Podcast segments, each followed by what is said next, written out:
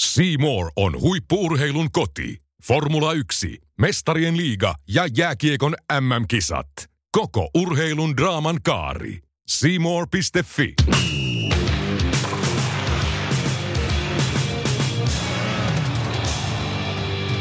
Hei kotimeisteri, on luvassa sporttimeistereiden suuri tuomarispesiaal. Vieraanamme jalkapalloerotuomari Antti Munu. Sekä jääkiekkotuomari Mikko Kaukokari. Maisterit kertoo, mikä on tuomarin työssä haastavinta. Luvassa on myös paljon yleisökysymyksiä. Yhteistyössä Seemoren kanssa maistereina minä, Teppo Laaksonen. Ja minä, Julius Sorgen. Ja mehän olemme. Sporttimeisterit.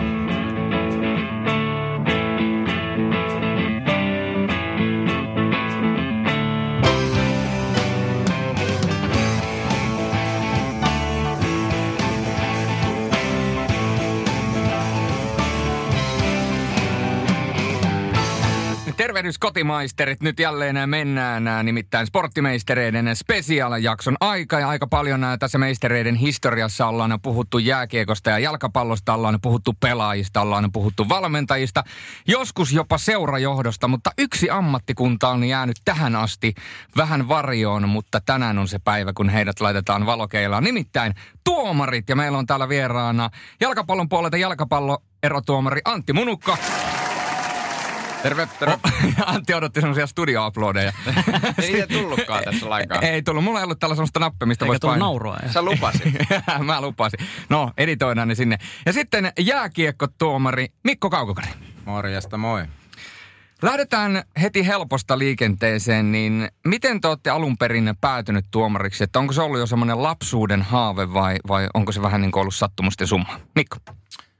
No, ei varsinainen lapsuuden haave, että lapsena tosin Espoossa Olarissa lapsuutta viettäessäni rakastui jääkiekkoon ja pelasin sitä sitten ja pelasin toki jalkapalloakin 15-vuotiaaksi asti FC Hongassa, mm-hmm. mutta sitten kun tota, tuli valinnan paikka, niin jääkiekko vei voiton ja sitten pelasin Kiekko Espoon juniorit läpi siinä ja pääsin sitten kun Kiekko Espoo vaihtui nimensä Bluesiksi, niin vähän haistelee siinä sitten liikajoukkuettakin, mutta en sitten pelaajana ollut oikeastaan vain tarpeeksi hyvä vakiinnuttaa paikkaa, paikkaa siellä liigassa. Ja sitten olin varmaan peliuran päättymisen jälkeen niin vuoden ihan ilman niin kuin jääkiekkoa elämässä. Ja sitten vaan tuli sellainen fiilis, että pitäisi niin kuin, tai haluaisi takaisin askiin tai jollain tavalla jääkiekon pariin. Ja, ja tota,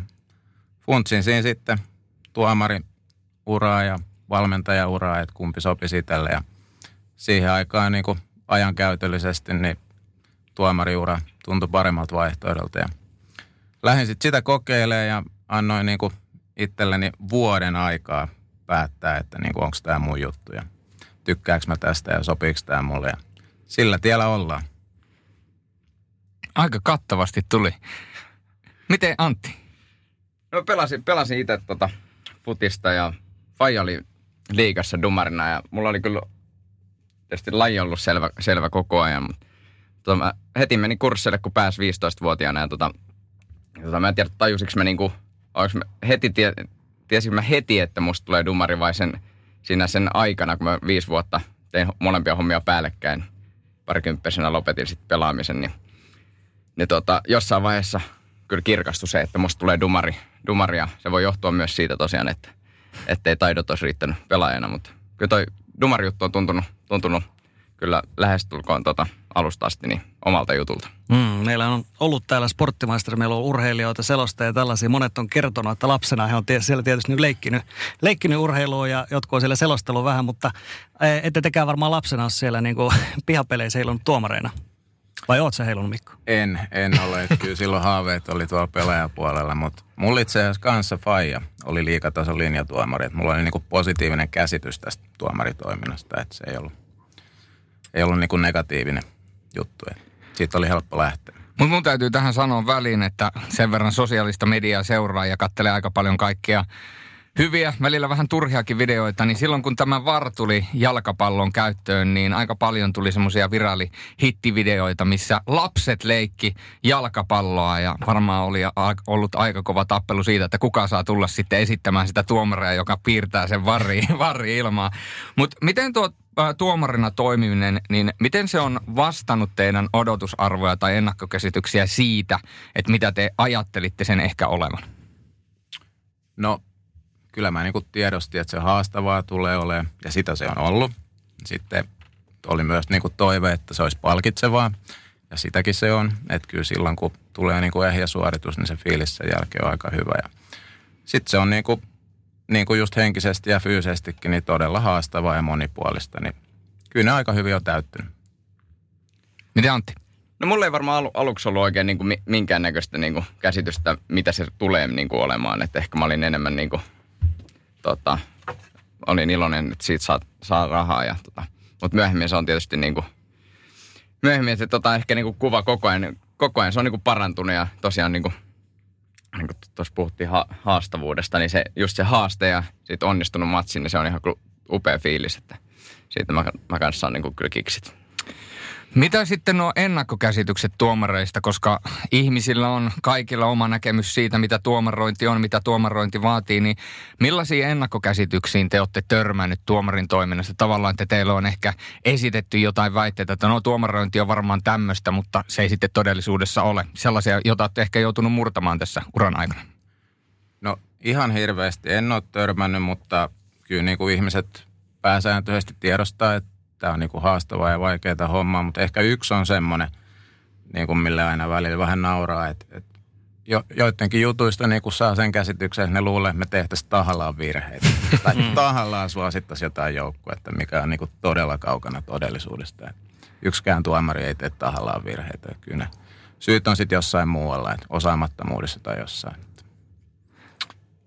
Ja kyllä mä, mä oon niin tota, ehkä just toi, niin kuin, että kaikki olettaa, että tämä on niin kuin jotenkin hirveän niin kuin veemäistä hommaa ja kukaan ei tykkää, niin kyllä tämmöistä niin mitä pidempään on messissä, niin sitä enemmän mä tästä koko ajan nautin ja myöskin niin kuin tuun paremmin toimeen kaikkien ihmisten kanssa. Että musta on niin kuin tosi hauskaa ja palkitsevaa ja parasta hommaa, mitä mä tiedän. Että ei, niin kuin, se ehkä niin kuin kun aika moni ajattelee, että teille vaan huudetaan. Niin ei se oikeasti, erotuomarin rooliin tietysti kuuluu se, että mm. välillä ihmiset on eri mieltä, niin kuuluukin olla. Mm, toi nousee aika usein tuolla esille, just toi puolueettomuus, että sitä niin kuin kyseenalaistetaan. Ruvetaan niin kuin tällaisia kaivele, että mistä sä oot kotosi ja oot sä ehkä pelannut joskus juniorina vaikka tässä tietyssä joukkueessa. Ja sitten sieltä niin kuin ihmiset rupeaa kuvittelemaan, että mutta eihän tuomarilla ole periaatteessa mitään syytä, että miksi se olisi jonkun joukkueen puolella. Ei niin kuin mitään järkevää syytä ainakaan. Ei, me ollaan töissä siellä. Siellä mm. pelaa kotijoukkue ja vierasjoukkue. Se on just näin, että se, se on jotenkin kummallinen ajatus, että joskus kuulee, niin kuin, että viheltäisi jollekin joukkueelle. Se on aivan se ja sama, kumpi ne matsit voittaa. Että se, niin kuin, se itse asiassa, kun mä, jos mä katson esimerkiksi futista, niin kuin esimerkiksi huomenna vaikka mestarin liikaa, niin mulla on ihan sama, kuka se voittaa. Niin kuin, että ei niin kuin, ainoa, mikä on niin kuin Suomen jalkapallomaajoukkue on semmoinen, mitä niin kuin, oikeasti niin kuin, jengi mistä dikkaa ja toivoo niin voittoa, mutta noissa normaalimatseissa niin ihan se ja sama. No niin, jatketaan keskustelua erotuomarina toimista, erotuomarin roolista. Jos ihan, ihan sinne perusasiaan lähdetään, niin erotuomarin rooli sehän on vähän kompleksinen. Et periaatteessa niin kun, eh, sä et saa tavallaan nostaa liian isoon rooliin siellä. Kukaan tuomari ei halua, että, että se tavallaan on susta kiinni. Mutta sitten toisaalta taas tuomari on todella tärkeä elementti. Se on käytännössä kaikissa urheilulajeissa. Oikeastaan mulle tuli mieleen vain ultimate, eli tämä frisbee-homma, missä ei ole tuomareita, mutta muuten on. Niin miten te olette lähestynyt tätä hommaa? Että tavallaan sä oot yhdessä pääroolissa siellä, mutta tavallaan sun pitää kuitenkin yrittää olla siellä vähän sivussa koko ajan.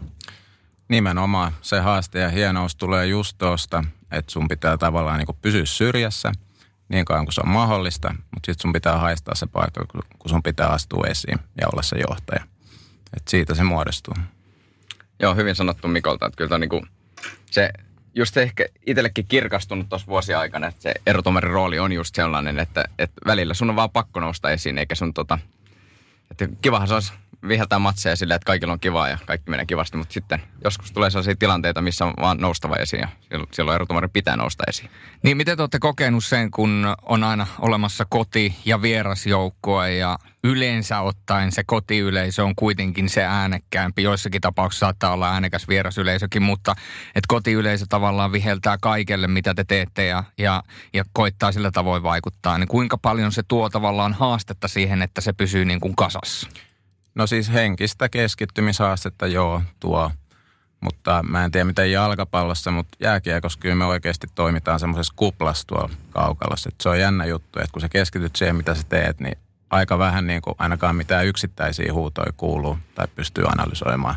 Että semmoinen yleinen mylvintä totta kai, mutta sehän kuuluu tähän bisnekseen. Joo, hyvin sanottu taas. Että se niin kuin yksittäisiä huutoja niin kuin juurikaan kuulee edes, mutta, mutta tota, se niin kuin, siitä saa niin kuin se on niin kuin tosiaan kuuluu juttuun, että siellä niin kuin yleisö elää mukana ja siitä saa niin kuin itsekin tota voimaa ja niin kuin paljon makeampaa vetää sellaisia matseja, missä niin kuin on tunnelmaa versus sellaisia matseja, missä ollaan kaikkia hiljaa ja sitten ne yksittäiset huudet kuuluu. Hmm. Millainen henkilö tai niin kuin mietitään persoonallisia ominaisuuksia, millaisia pitää löytyä hyvältä tuomarilta? Voisi ainakin kuvitella, että sä et saa niin kuin liikaa tunteella olla niin kuin tunteella elävä ihminen ehkä muutenkaan koko ajan, niin ei ehkä pärjäisi tuomarina niin hyvin.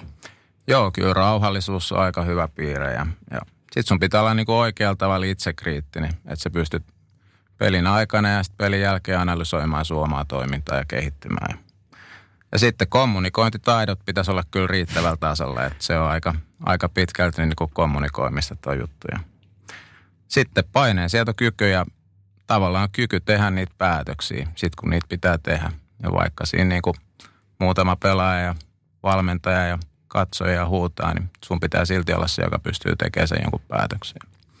Ja sitten kun on aika paljon negatiivista tulee ulkopuolelta, niin ei positiiviset elämäasenteesta ainakaan niin kuin haittaa ole tässä hommasta. Se voisi kuvitella. Joo, tuossa oli hy- hyvin kyllä, hyvin kyllä noita juttuja tota, lueteltu, että miten dumari tarvitsee. Ja tosiaan se, se niin kuin, mua on ainakin itse auttanut hirveästi sen niin kuin, roolin niin kuin, sisäistäminen, että se tosiaan niin kuin, välillä – välillä täytyy tehdä ratkaisuja, että se niin kuin, tietynlaisia ratkaisuja ja nousta esiin. Ja tosiaan nuo kaikki paineen sietokyvyt ja rauhallisuus ja se johtaminen, niin ne nousee kyllä isoon asemaan. Urheilu on tietysti paljon tunteita herättävä asia ja, ja se herättää tunteita kaikissa katsojissa, pelaajissa, mutta tuomareissa se ei tosiaankaan saa herättää. Ja suomalaisethan luonnostaan koetaan aika sellaisena viilipyttyinä, että meitä ei hirveästi hätkähdytä mikään, niin voidaanko sanoa, että tämä on jopa suomalaistuomareiden semmoinen vahvuus maailmallakin, että me ollaan tavallista viilipyttymäisempiä? No kyllä, mä luulen, että näin on. Ja sit vaikka joskus sattuisi niin, että sisältä et olisi ihan viilipytty, niin esitä ainakin ulkoisesti, oot.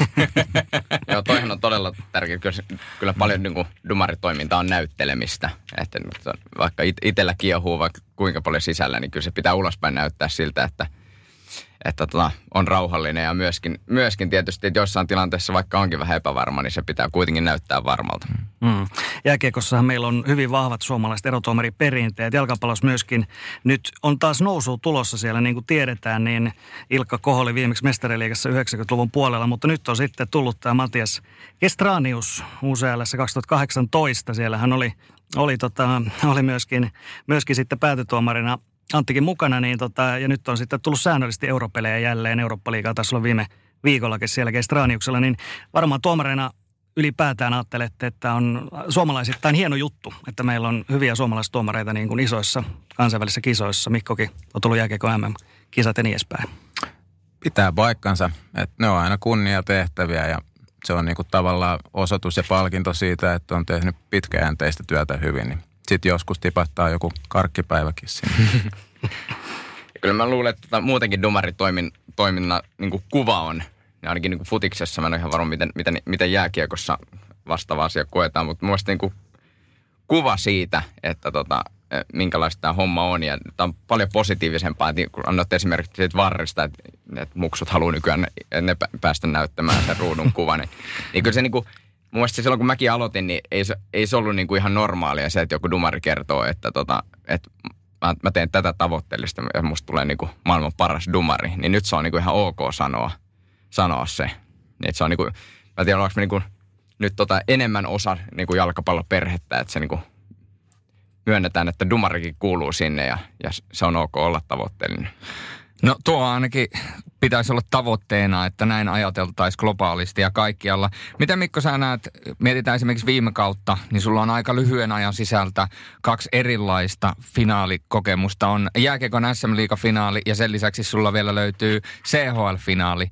Niin voiko sanoa, että CHL-finaali jotenkin eroaisi SM-liigasta, kun mietitään sitten tuomaritoimintaa? No se ero on ainakin siinä mielessä, että niin kuin SM Liigan joukkueet on tuossa aika rutiiniomaisesti tuttuja vuosien varrelta. Että esimerkiksi CHL-finaaliin, missä ulkomaalaiset joukkueet niin joutuu jonkun verran enemmän tekemään kotiläksyjä. Että tutkii pelaajia ja joukkuetta muutenkin. Että ainakin nyt sillä lailla, mutta finaali on aina finaali. Py- pyytyistä siinä pelataan. Että. Mm. Mites Antti, ylipäätään, jos lähdetään niin kuin Suomen peleistä kansainvälisiin peleihin, niin mitkä tavalla on ne isoimmat jutut, mitkä siinä tavallaan mennään, mennään niin kuin ylöspäin? Että onko se peli rupeaa nopeampaa vai onko se sitten kuitenkin tämä paineet on isommat tuomarille ja kielitaitoa tällaiset asiat? Mitkä siellä on niin kuin, mikä se ero on suuri, kun lähdetään kansainvälisille tuomarikentille? No kyllä se, kyllä se kieltämättä on, on se vauhti. Vauhti on iso juttu, että en, en mä koe, että se kieli, kieli on niinkään, mutta tietysti se kommunikointi, kun tulee uusia pelaajia – et kotima, kotimaan matseissahan tietysti niin kuin tunnetaan pelaajat, pelaajat tuntee meidät, että se on niin kuin siinä mielessä ihan eri lähtökohta. Että kyllä molemmissa pitää kyllä tota valmistautua hyvin, että tietää, tietää mitä joukkueet pelaa ja, ja tietää mitä on odotettavissa silloin, kun sinne mennään.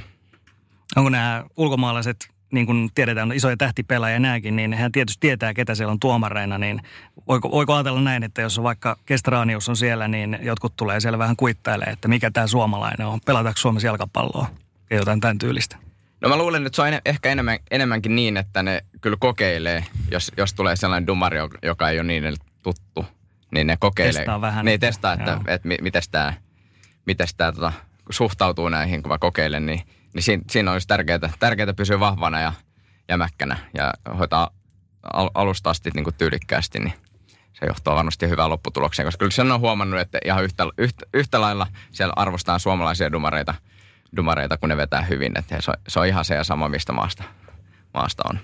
Ää, molemmille sama kysymys tulee ihan lennosta, ihan vaan sen takia, että sekä jääkiekossa että jalkapallossa on vähän erilainen sääntöpolitiikka. Miten te näette ja koette, mikä on se paras tapa niin kuin näpäyttää, jos joku yrittää kokeilla niin kuin teidän rajoja nimenomaan siitä, että, että pystyisi vaikuttaa teihin? Voi, tavallaan niin kuin ruotuun laittamisen keino. No kaikista paras tapa on pysyä rauhallisena koska se pelaaja hakee sitä, että sä menetät kontrolli. Silloin kun sä näytät, että sä et menetä sitä, niin sä oot voittaja siinä. Että se on mun lääke. ja se riippuu tietysti, minkä, mitä, ne, mitä ne yrittää, mutta rauhallisuus ja tietysti pysyy, pysyy jämäkkänä, seisoo sen oman päätöksensä takana. Ja sitten jos on tarpeeksi huono kokeilu, niin sitten hän voi hoitaa se huumorilainen, joka saattaa sekin toimia. Jääkiekon puolella Wes McCauley on tehnyt tästä jopa taidetta.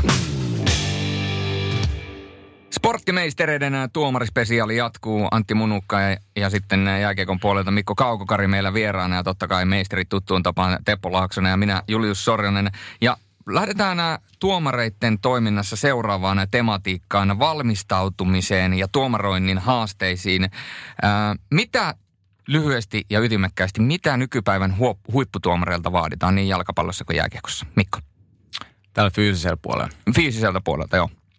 No lähtökohta on se, että me toimitaan ammattiurheilijoiden kanssa siellä heidän keskuudessaan. Niin meidän pitää olla niin kuin urheilullisesti riittävällä tasolla uskottavia. Et jos se perälauta vuotaa siinä asiassa, niin jossain vaiheessa seinä tulee vastaan. Miten Antti? Joo, ihan, y, ihan sa, samat, samat ajatukset tosiaan niin kuin ammattilaisten kanssa. Niin kyllä meidän, sehän on muuttunut myös tässä vuosien aikana, että kyllähän dumarit näyttää nykyään paljon enemmän urheilijoilta. Että kyllä se meidän täytyy, se, siitä tulee myös sitä uskottavuutta, että sä, sä oot ns. samalla tasolla, tasolla ne pelaajien kanssa. Mm-hmm. Siinä tietysti tulee, tulee se ristiriita, varsinkin jääkiekon puolella, että siellä on, on paljon täysammattilaisia, mutta tuomarit ei kuitenkaan edelleen ole niin kuin 110 prosenttisia ammattilaisia. No tuohon mä voin henkilökohtaisesti sanoa, että se on asennekysymys. Mm, että, toi on hyvä. että mä oon itse esimerkiksi pitänyt itseäni ammattilaisena jo viisi vuotta. Et se, että sulla on joku nimi paperissa ja kuukausipalkka, niin ei tee susta ammattilaista, mutta se tekee, että sä toimit ammattimaisesti. Miten Antti, jos puhutaan vielä tästä jalkapallotuomaroinnin fysiikasta, niin jos mietitään, että jalkapallotuomari juoksee 90 minuuttia päästä päähän, niin mitä se niin kuin oikeasti vaatii, että siellä jaksaa polkea, varsinkin kovatempoisessa ottelussa? No kyllä se tietysti valmistautuminen on ihan, tota, täytyy olla kunnossa, että sä tota, oot ympäri vuoden kovassa kunnossa. Ja ite, mä oon miettinyt se silleen, että mä oon huomannut, että tota, mun jalat ei niin tykkää sitä, että jos mä juoksen pelkästään, niin sit mä oon, mä oon ruvennut harrastamaan pyöräilyä ja, ja salilla ja salilla ja sitten voi pelata välillä vähän sulkista ja kaikkea. Et monipuolista treeniä. Tietysti täytyy olla sellaisia kovia juoksutreenejä, että siellä jaksaa juosta niille pelaajien kanssa, koska se on äärimmäisen tärkeää, että 90 minuutilla, jos pitää tehdä kova ratkaisu, niin se olisi kiva, että sä teet sen uskottavalta etäisyydeltä ja, ja ei niin hirveän väsyneenä kuitenkaan. Miten jääkiekon puolella, sä oot Mikko pelannut ja tuomaroinut, niin miten pelaajan ja jääkiekko-tuomarin treenaaminen eroaa toisista? Vai eroako ne? No periaatteessa, no totta kai se eroaa vähän, mutta ei pitäisi hirveästi. Että semmoinen on hyvä sanonta, että sun pitäisi olla yhtä hyvässä kunnossa kuin sen sarjan pelaajat, mitä sarjaa sä vihellä. No jokainen nyt ymmärtää, että mä en ole ihan SM Liiga pelaaja tikissä tällä hetkellä, mutta en mä nyt hirveän kaukanakaan siitä ole. Että se tavallaan, jos sulla on niin luonnollisesti semmoinen liikunnallinen elämäntapa, niin se helpottaa paljon. Miten sitten tuota, toi tuomareiden treenaamisen haasteet? Ää, Timo Favorin kertoi kirjassaan, kannattaa muuten lukea se kirja kaikille kuuntelijoille, jos ette ole lukenut, että jääkiekkotuomareilla esimerkiksi oli omia jäävuoroja ja puhu siitä, että oliko käynyt peräti Valkealan kiekon P-junnujen kanssa treenaamassa. He oli ollut omassa päässään ja Favorin oli sitten luistelu omassa päässään. Onko tämä niinku se todellisuus, minkä kanssa jääkiekkotuomarit tällä hetkellä painii Suomessa? No se on varmaan aika henkilö, henkilökohtaista ja jokainen rakentaa sen pakettinsa, mikä sopii itselle, mutta tämä favoriini juttu on aika, aika hyvä osoitus siitä, että asenne ratkaisee. Että jos sulla on asenne kunnossa, niin kyllä ne reenaamismahdollisuudet löytyy. Vielä tarkennan kysymystä, että onko, onko jääkiekkotuomareilla olemassa jotain omia treenivuoroja ja kaikkea muuta, vai onko se tavallaan niin omalla vastuulla, että miten, miten ne saa järjestettyä? No mä luulen, että erotuomarikerho voi, voi järkätä jonkunnäköistä yhteisharjoittelua, mutta tota, sitten loppuu itsestä kiinni. Eli, eli oma toimista hommaa. Miten sitten ammattitreenaattajat ja ravintoterapeutit, niitä tietysti urheilijat käyttää luonnollisesti. Miten tuomarit, Antti, onko sulla ollut pt tai, tai ravintoterapeutteja käytössä? Meillä on tota, Dumarilla on oma fysiikkavalmentaja Santohuuden Ilkka, Ilkka joka, joka auttaa meitä noissa jutuissa. Ja, ja sitten tietysti niin kuin, tota, kaverilta, kaverilta kysy vinkkejä ja pyydän tekemään esimerkiksi, Ilkka tekee tota, tarvittaessa treeniohjelmia kaikille, kaikille ja sitten mulla on omia frendejä, jotka, tota, jotka esimerkiksi tekee mulle saliohjelmaa ja, ja muuta. Että kyllä niin kuin, aika paljon se on niin kuin omasta kekseleisyydestä kiinni ja, ja tosiaan meilläkin on niin kuin, meilläkin erotuomarikerhon kanssa päätettiin, että nyt perustaa juoksuryhmä ja palkittiin juoksuvalmentaja, joka – opettaa meidät juoksemaan. Hmm. Tämä fyysinen puoli, se on hyvin tärkeä, mutta sitten vähintään yhtä tärkeä on tämä henkinen puoli, että niin kuin tiedetään, niin pelaajilla on käytettävissä usein joukkueet järjestää sinne tarvittaisiin myöskin, olla henkisiä valmentajia siellä ja muuten he saa tukea tähän, niin äh, mites tuomareilla? Onko mitään, mitään mahdollisuutta saada niin kuin tällaista tsemppiä niin sanotusti siellä, jos, jos on jotain vaikeita asioita, mitä haluaa vielä käydä läpi? No tämä henkinen puoli on niin kuin todella tärkeä puoli. Että sanotaanko näin, että itse on pärjännyt toistaiseksi ilman, ilman ammattiapua, mutta en pitäisi sitä niin kuin tarpeen tulla yhtään poissuljettuna. Ja sitten itse käy niin kuin mielikuvaharjoituksiin. Et se, on, se on tosi tärkeä osa peliin valmistautumisessa ja niiden purkamisessa mielikuvaharjoitukset. Ja sitten ihan yksinkertainen niin kuin kollegoiden kanssa keskustelu. Et se on aika hyvää terapiaa sitten tarvittaessa. Onko Antti jalkapallon puolella käytetty henkisiä valmentajia? No, nyt, meillä, nyt meillä on kokeilu käynnissä, käynnissä mutta mä oon myös ko- kokenut ton just äärimmäisen tärkeänä ton kollegoiden kanssa parraamisen ja just sen niin kuin sopivan pieni ryhmä, joiden, joiden kanssa pystyy sitten purkamaan ihan kaiken, kaiken luottamuksella, niin se on auttanut ainakin mua niin kuin tosi paljon.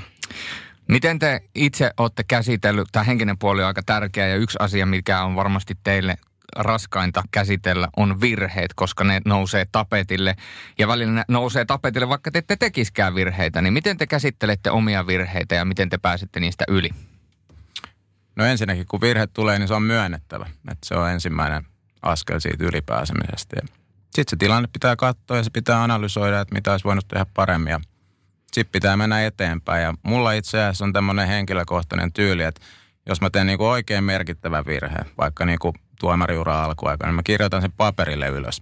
että mulla on nyt kansias tuolla pari a tilanteita kirjoitettuna ja sen mä pyrin sillä siihen, että mä enää toistamiseen tee samaa virhettä. Ja uskallan väittää, että niitä ylöskirjoittuja virheitä en ole toistanut. Aika kova. Miten Antti? No, mulla on tapana, tapana että tota, tosiaan toi, toi, jos ei ihan ensimmäisenä, että mä myönnän sen itselleni, että mä oon tehnyt virheen. Ja sitten sit mä tosiaan analysoin, analysoin kanssa että matsit, että mä, mä teen itselleni videoklipit kaikista tilanteista, mitkä niinku matsissa, matsissa tota, kiinnostaa. Että joskus mä teen viisi klippiä matsissa, joskus viisi, 15 ja sitten mä, sit mä kirjoitan paperille kanssa ylös, mitä, mitä, tota, mitä tilanteessa tapahtui ja, ja mi, mi, mistä esimerkiksi se virhe johtuu. Että usein, usein esimerkiksi jos, jos joku pilkku jää viheltämättä, niin se voi johtua esimerkiksi sijoittumisesta. Että niin kuin alkutilanteessa huoneesta sijoittunut jää kauas ja se katselee tilannetta huonosta, huonosta kulmasta, niin, niin, niin sitten sen, sen takia se tilanne menee väärin. Ja, ja sitten tosiaan niin kirjoitan paperille ja sitten mä pari päivää hauduttelen sitä ja, ja tota, sitten lukasen uudestaan, että mitä siellä luki. Ja kans toi niin kuin, erotomarin roolin ymmärtäminen, niin että jos, jos, tota, jos meidän täytyy tie, tietyissä kohdissa nousta niin kuin esiin, esiin ja tehdä päätöksiä, niin toi on myös semmoinen juttu, että toi pitää tiedostaa, että erotomari tekee virheitä, niin tulee kaikille, niin niistä pitää vaan, ni, niiden kanssa pitää elää ja niistä pitää oppia. Mm, ja ne on, ne on hirveän isoja juttuja, niin kuin esimerkiksi ruotsalaistuomari Mikael Nuur kertoi, hänellä oli tämä Leo Komarovin keissi, joka sitten oli, todettiin, että tuomio oli väärä. Ja hän sanoi, että näiden kisojen jälkeen, että hänellä meni niin kuin kuukausia, hän oli, oli käytännössä hyvin masentunut ja, ja tota, onneksi pääsi siitä sitten, siitä sitten yli, yli, mutta siis tästä ei hirveästi ole tultu julkisuuteen, että nämä on oikeasti isot virheet, niin tuomaritkin on vain ihmisiä. Kyllä ne jää sinne painamaan ja ne voi olla oikeasti niin kuin isoja, tosi isoja juttuja. Tarvii, tarvii niitä työkaluja käsittelyyn. Ne on henkisesti kovin juttu, että valitettavasti me ei olla koneita, me ollaan vain ihmisiä. Ja usein myös niin kuin niille, tota, jos tekee jonkun virheen, joka on siis kaikille selvä, niin myös sen, niin kuin, jos, tota, niin kuin, jos on esimerkiksi joku pilkku nyt tärkeässä matsissa viheltämättä, niin sen voi myöntää myös sille pelaajalle, että sanoo, että hei, sori, mä katoin sen ja se meni väärin, että mä oon pahollani.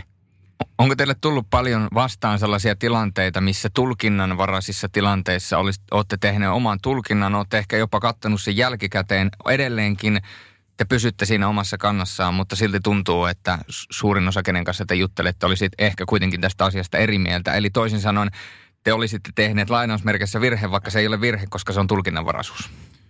No joo, nämä on varmaan sitten sellaisia harmaan alueen tilanteita, että ei mustavalkoisia. Ja no itse mä näen sen silleen, että jos mä oon kymmenestä henkilöstä ainut, joka on jotain mieltä, niin sitten mun ehkä kannattaa katsoa peiliin, että olisiko mä oikeasti väärässä, jos yhdeksän muuta on toista mieltä. Ja sieltä se sitten yleensä löytyy se tie. Joo, hyvin sanottu. Meilläkin tota, Dumarella, Dumarella on tota, erilaisia ry- ryhmiä tietysti, jos on tota, WhatsAppissa ja muuta, niin alkaisi pieni ryhmä, kenelle mä laitan saman tien jonkun tilanteen, tilanteen matsin jälkeen, että ne voi sanoa sitten mielipiteensä, että mä oon tehnyt jonkun päätöksen, sitten mä kuuntelen niiden ajatukset ja sitten tosiaan siinä käy silleen, että kaikki muut on eri mieltä. Sitten se tota, kummasti helpottaa siihen, että no ehkä mä itsekin tein, tein virheen, mutta välillä kun menee 50-50, niin sitten ymmärtää, ymmärtää sen, että, tota, että on tilanteita, jotka on siinä harmaalla alueella ja olisi voinut kääntyä miten päin vaan. Tässä on tullut aika monta kertaa jo esille se tosiasia, minkä, minkä, mikä ehkä monilta unohtuu, just se, että tuomaritkin on ihmisiä, tuomaritkin tekee virheitä, mutta sen lisäksi, että tuomarit tekee virheitä, niin tuomarit myöskin loukkaantuu välillä. Ja, ja se ehkä sivuutetaan välillä. Kuinka paljon te olette kokenut loukkaantumisia oman uranne aikana pelin, pelin sisällä? No muistaakseni en ole joutunut ikinä jättää peliä kesken. Et mustelmia on tullut tietysti ja, ja näin, mutta sitten valitettavasti on ollut peleissä, että kollega on loukkaantunut ja hän on joutunut jättää pelin kesken. Et tällaisia kokemuksia. Mulla ei ollut kerran, kerran tota veikkausliigaottelu kesken.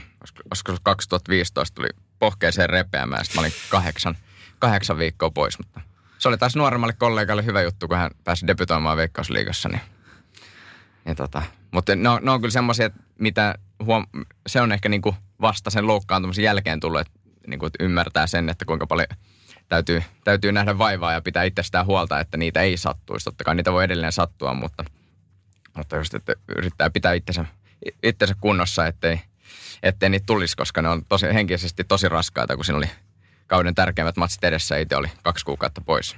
Jokainen, joka on joskus loukkaantunut, itsellekin on leikattu polvi pari kertaa, tietää kuinka se raskasta se on. Ja sitten kun se viedään, viedään vielä ammatista pois, niin se on vielä kahta kauheampi. Ää, Favorihan kertoi tuossa omassa kirjassaan, että sillä oli ensimmä, jossakin pelissä tullut ensin kiekko päähän ja kypärään ja sitten sillä oli mennyt vielä jalka samassa pelissä. Että ei ollut ihan niin kuin, ei ollut välttämättä ihan paras peli, en muista menikö ihan sanatarkasti näin, mutta, mutta joka tapauksessa joutui sen leikin jättämään kesken, mutta – Uh, joskus kuulee, että tuomaritkin joutuu ehkä vammojen kanssa pelaamaan. Kuinka paljon te olette törmännyt siihen, että tuomarit pelaa vammojen kanssa? Koska pelaajathan pelaa, ja sehän on yleisesti tiedossa. Kun Patrice Perseron voi pelata, vaikka sillä on keuhko revennyt ja pernassa reikä ja olkapään sijoilta ja kaikkea muuta. Paljon, valment- ja paljonko tuota, tuomareilla on tällaisia tilanteita, että joutuu rikkinäisenä viheltä? Tuomareilla se menee oikeastaan silleen, että vamman kanssa ei saisi viheltää, koska se on väärin sitä peliä kohtaan. Että sen sun vamman takia siellä voi tapahtua jotain sellaista, mikä taas sitten rikkoo sitä peliä. Et mun mielestä tuomarin pitää tajuta liputtaa itsensä ulos, jos on selkeästi vamma. Miten? Joo, se on futiksessakin just näin, että ei, ei saa mennä, jos se ei ole kunnossa. Et. Ja se pitää ehkä niinku, tietysti hirveän haluan mennä sinne tota, niinku viheltää, mutta se kannattaa ymmärtää, että jos sä menet sinne puolikuntoisena ja sen takia tulee joku iso moka, niin se syö varmasti kyllä niinku miestä. Ja tietysti niinku, jos se selviää sitten ulkopuolellekin, että sä oot mennyt puolikuntoisena sinne ja, ja sen, sen takia matsi ratkenut siihen, niin se voi nostaa aika iso halo, niin se pitää vain ymmärtää, ymmärtää antaa matsi pois, että niitä matseja tulee kuitenkin lisää, vaikka, vaikka se sillä hetkellä saattaa tuntuukin raskalta antaa se matsi pois. Onko siellä, onko siinä vedetty joku tavallaan linja, että mitä se tarkoittaa, että sä oot loukkaantunut, että sä et saisi viheltää. Esimerkiksi jos sulla on vaikka kämmenessä joku pieni murtuma, niin periaatteessa voisi luulla, että se ei siihen tuomarointiin niin paljon vaikuta. Vai? Ko? Kö? Niin, se, niin, hyvä kysymys, miten, miten toi vaikuttaa, mutta en mä tiedä, niin haluaisinko mä mennä käsipaketissa viheltämään sinne, että miltä sekin näyttää. Että, että vaikka voihan erotomari, pelaajahan voi per, periaatteessa pelata polvituella, mutta sitten kun dumari vetää polvituen kanssa, niin sitten joku, joku kysyä, että ettekö te yhtään tervettä jätkää tänne saanut viheltää. Niin, no joo, totta. Onko jääkiekon puolella ihan sama? No joo, kyllä se on uskottavuuskysymys sitten. Että. Ja muutenkin vaikka niin kuin voisi kuvitella, että jääkiekossa niin kämmenen murtuma nyt ei niin hirveästi vaikuta siihen luisteluun, mutta jos sulla on ajatus jossain muualla, niin se voi vaikuttaa sun vihellykseen. No niin, jatketaan tuomarin päivästä sitten seuraavaksi. Millainen tällainen normaali ottelupäivä, millaisia valmisteluja pitää tehdä ennen peli? Jos vaikka futiksen puolelta aloitetaan, niin miten Antti, miten sun päivä muodostus? Päivä muodostuu, muodostuu sillä tavalla, että tota, riippuen tietysti missä peli on, mutta mä, mä oon tota, tähän mennessä tehnyt niin, että tota, mä oon voinut olla niin lounaasi asti duunissa ja sen jälkeen lounaan jälkeen, tota, lounaan jälkeen tota, alan valmistautua niin kuin kunnolla, riippuen tietysti missä ottelu on, mutta nukkuu peikkerit ja mahdollisesti matkustaessa on matsi pohjoisessa, niin lentäen, mutta viimeistään tota puolilta päivin alkaa keskittyä pelkästään matsiin, mutta monesti tietysti niin kuin edellisen päivän tehty valmistava treeni ja muutenkin valmistauduttu, katsottu ketä, ketä joukkueita se pelaaja, niin pelaajien tutustu, tutustuttu, mutta mä ajattelin tällä kaudella, tällä kaudella tehnyt niin, että mä, mä tota, otan koko päivän vapaaksi ja keskityn ihan, ihan sen koko päivän siihen matsiin. Joo, no mä oon siitä onnellisessa asemassa, että mä saan keskittyä vaan tähän tuomarointiin, niin mulla on koko pelipäivä aikaa valmistautua. Ja just niin kuin Antti sanoi, niin oikeastaan valmistautuminen alkaa jo edellisenä iltana. Ja sitten pelipäivänähän se on niin kuin keep it simple. Kyse on siitä, että sä valmistat itse henkisesti ja fyysisesti siihen otteluun. Ja henkisesti siinä on sitten mielikuvaharjoittelut ja fyysisesti, niin mä tykkään, että mä en pelipäivänä tee mitään fyysistä. Että mä haluan, että kaikki mun energiat on käytettävissä siihen peliin. Ja, ja tota, sitten oikeastaan kaikki valmistautuminen tähtää siihen, että sä et tule niinku yllätetyksi siellä pelissä. Et silloin tulee ongelmia peliin, jos sä tulet yllätetyksi. Et joko sä et ymmärrä, mitä siellä kentällä tapahtuu, tai sitten sun ne kotiläksyt ei ole tehty, tai muuten vaan toimintamallit ei ole kunnossa. Et siihen tähdätään koko päivä, ja kun se kiekko putoo, niin pitää olla valmis. Mm. Se suuri, suuri ongelma varmaan, jos, jos sun rupeaa ajatus harhailee, että sä oot tavallaan, sä oot henkisesti jossain ihan muualla, niin, niin silloin sä oot aika kusessa, suoraan sanottu. Silloin on kusessa. silloin on kusessa ja sen huomaa siinä eka erä alussa, kun menee se selvä jäähy läpi ja yleisö vähän herättelee. Mä oon huomannut sen, että tota, itsellä tota, että se ei välttämättä, niin kuin, että jos mä koko päivän mietin vaan sitä peliä, niin se ei toimi mulla. Mulla taas silleen, että mä oikeastaan niin kuin, voidaan niin kuin kollegoiden kanssa puhua kaikesta muusta, paitsi sit matsista, niin kuin, kunnes me saavutaan stadionille. Että jos mä oon kotiläksyttänyt hyvin edellisenä iltana, niin mä saatan sen niin kuin ihan ottaa niin kuin iisisti vaan ja silleen valmistautua peliin, mutta itse matsiin niin kuin kollegoiden kanssa sitten niin kuin valmistaudutaan vasta siellä stadionilla. Palataan vielä tuohon kotitöiden tekemiseen. Jalkapallon puolella muun muassa Björn Kuipers, huikea tuomari, huikea persona. Ainakin itsessä, mitä ruudun välityksellä on nähnyt, niin herättää arvostusta pelkällä, pelkällä fysiikalla.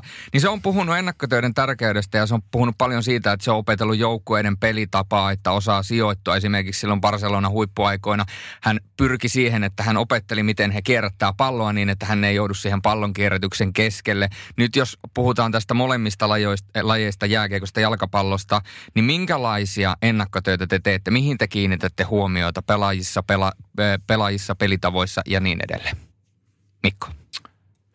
No tietysti niitä pelaajia, pelaajia tutkitaan ja vaikka liika, liikapelejä kun vihelletään, niin aika hyvin on niin kuin tässä jo vuosien varrella tullut tutuksi nämä joukkueet ja valmentajien ja pelaajien tavat. Et kaikki tähtää oikeastaan just siihen, ettei tule niin kuin yllätetykset, jos jos vaikka antaa yksinkertaisen esimerkki, että katsot kokoonpanolistaa ja huomaat, että kotijoukkueen neloskentän laitahyökkäjä on 185 senttiä pitkä ja painaa 85 kiloa, niin sen ei pitäisi tulla yllätyksenä, että ekalla vaihtokierroksella hän saattaa taklata. Joten tällaista se on. Joo, Me... sama juttu, että tietysti pelaajia, pelaajia tutkitaan ja joukkueen pelitapaa, että, että tosiaan ei tule yllätyks, yllätetyksi, että se on, se on hyvin sanottu ja kaikkia tietysti erikoistilanteita, että miten esimerkiksi sivun vapaapotkussa, mihin ne yleensä, yleensä suuntautuu ja kuka niitä antaa ja, ja miten, miten, miten joukkue pelaa niissä, minkälaisia blokkeja tulee ja minkälaisia juoksuja. Ja, että sitä, sitä kautta just, että ymmärtää, että mitä sieltä on odotettavissa. Että jos siellä tietyt pelaajat usein rikkoo ja blokkaa, niin ne kannattaa varmaan olla tiedossa ja tuomita sen mukaisesti.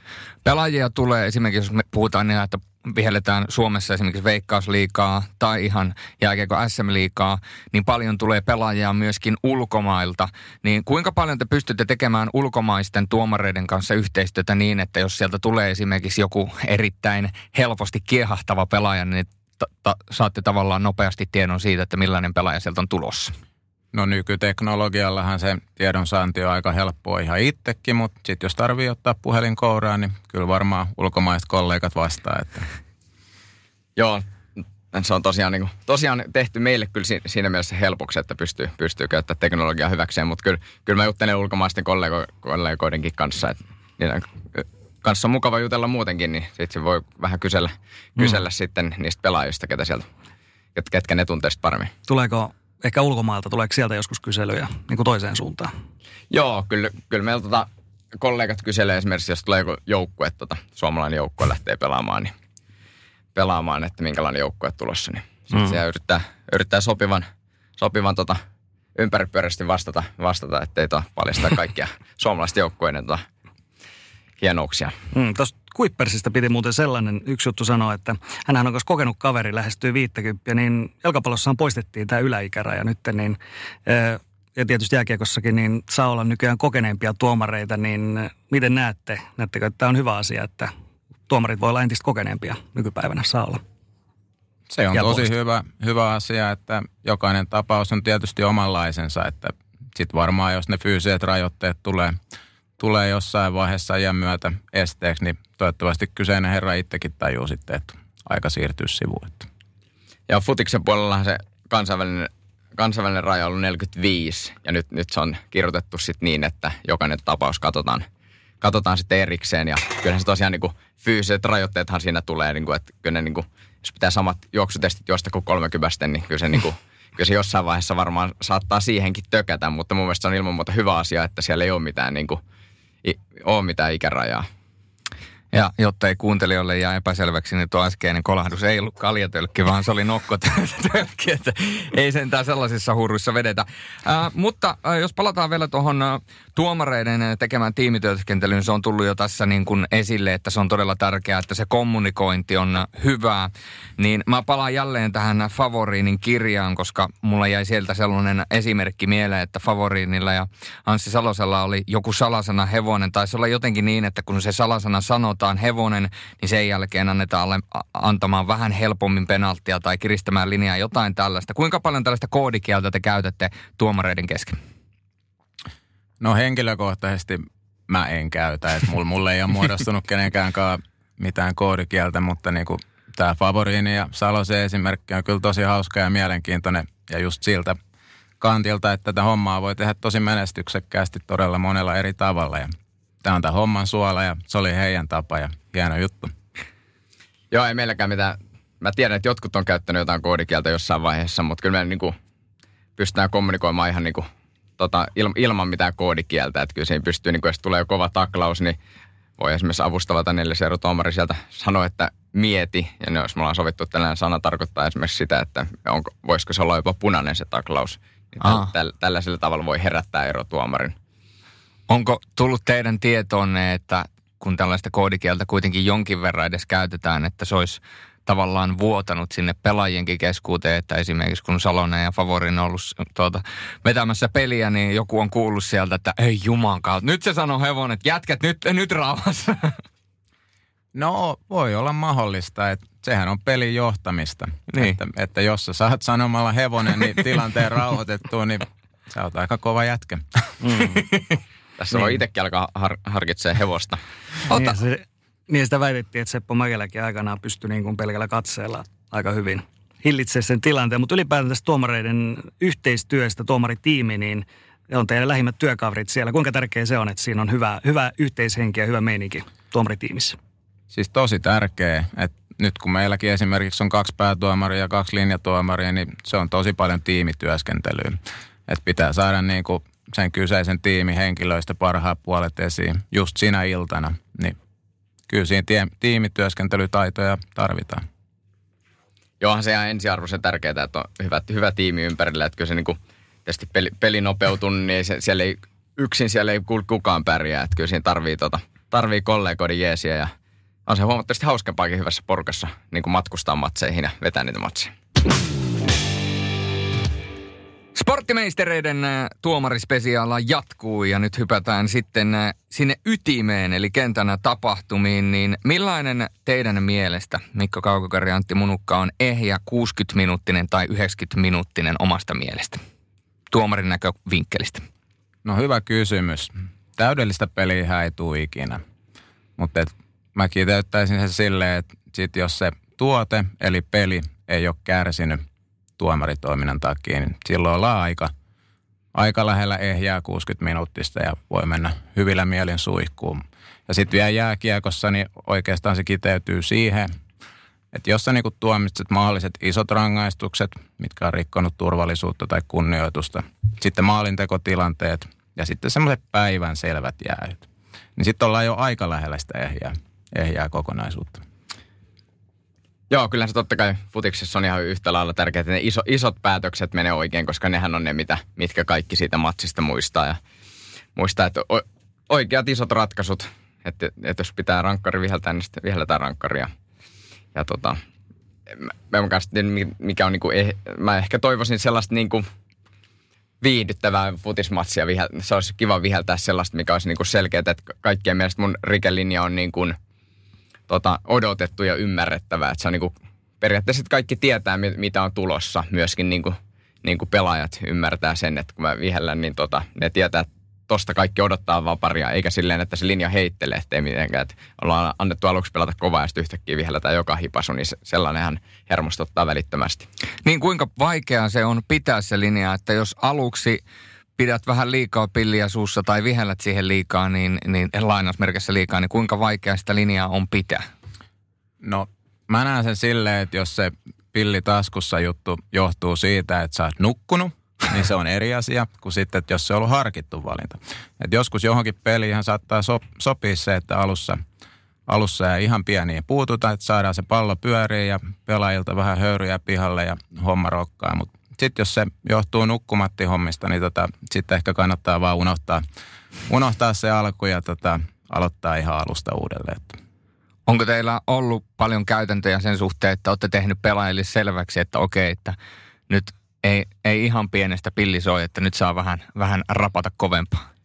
No mä toivoisin kyllä, että se, se olisi niinku sellainen, niinku, ei mitään rapata kovempaa, mutta sellainen, että, että ihan joka hipasuu vihellettäisi. Ja sitten mä pyrin itse niin kuin laittaa itteenikin myös niin kuin peliin vähän enemmän se, sanotaan 25-30 minuuttia, että mä niin kuin kommunikoin enemmän ja niin kuin, varsinkin jos joukkueet ei tunne mua, että ne ymmärtää, mikä se, mikä se tota, rikelinja on, mitä vihelletään, mitä ei vihelletä. Et siinä mielessä lätkässä eri juttu, kun tota, mä voin viheltää kuitenkin niin kuin vapareita, että ei tarvitse antaa, antaa, antaa jäyhyä, mutta se, se tosiaan, että se olisi niin kuin ymmärrettävä se rikelinja koko ajan, että se, se helpottaa hirveästi sitä ja sitä hommaa ja siihen täytyy tosiaan nähdä kyllä vaivaa, että se ei onnistu silleen, että se seisoo keskiympyrässä ja jättää vaan viheltämättä, että pakko, pakko niin myös mm. kommunikoida niiden pelaajien kanssa. Joo, tämä on, äh, tällä kaudella puhuttu paljon pelaajien keskinäistä kunnioituksesta. Se on tällainen kantava teema ollut, mutta sitten myöskin kunnioitus pelaajien ja tuomareiden välillä. Niin miten te olette kokenut,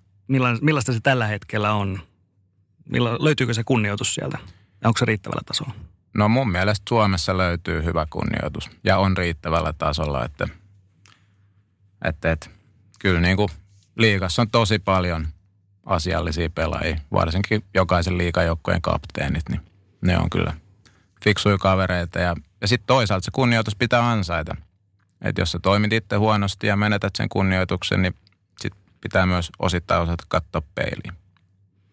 Joo, kyllä, meillä on, kyllä mä koen, että tuota Veikkausliigassa kanssa, niin kuin, että se on ihan molemmin puolesta kunnioitus, että, että tullaan, tullaan kyllä oikein hyvin, hyvin toimeen, mutta tosiaan niin kuin, se tarkoittaa kyllä myös tosiaan, että se, sitä pitää myös niin kuin ansaita ansaitaisi kunnioitusta. Tuosta äh, kunnioituksen ansaitsemisesta täytyy ottaa kiinni. Äh, tulee mieleen, on kuullut tällaisia esimerkkejä jääkiekon puolelta ja jääkiekon NHLstä, että siellä esimerkiksi vähän niin kuin tuomarit saattaa jopa vähän antaa neuvoja pelaajille, että varo yksi tulee sellaista, jotain tällaista.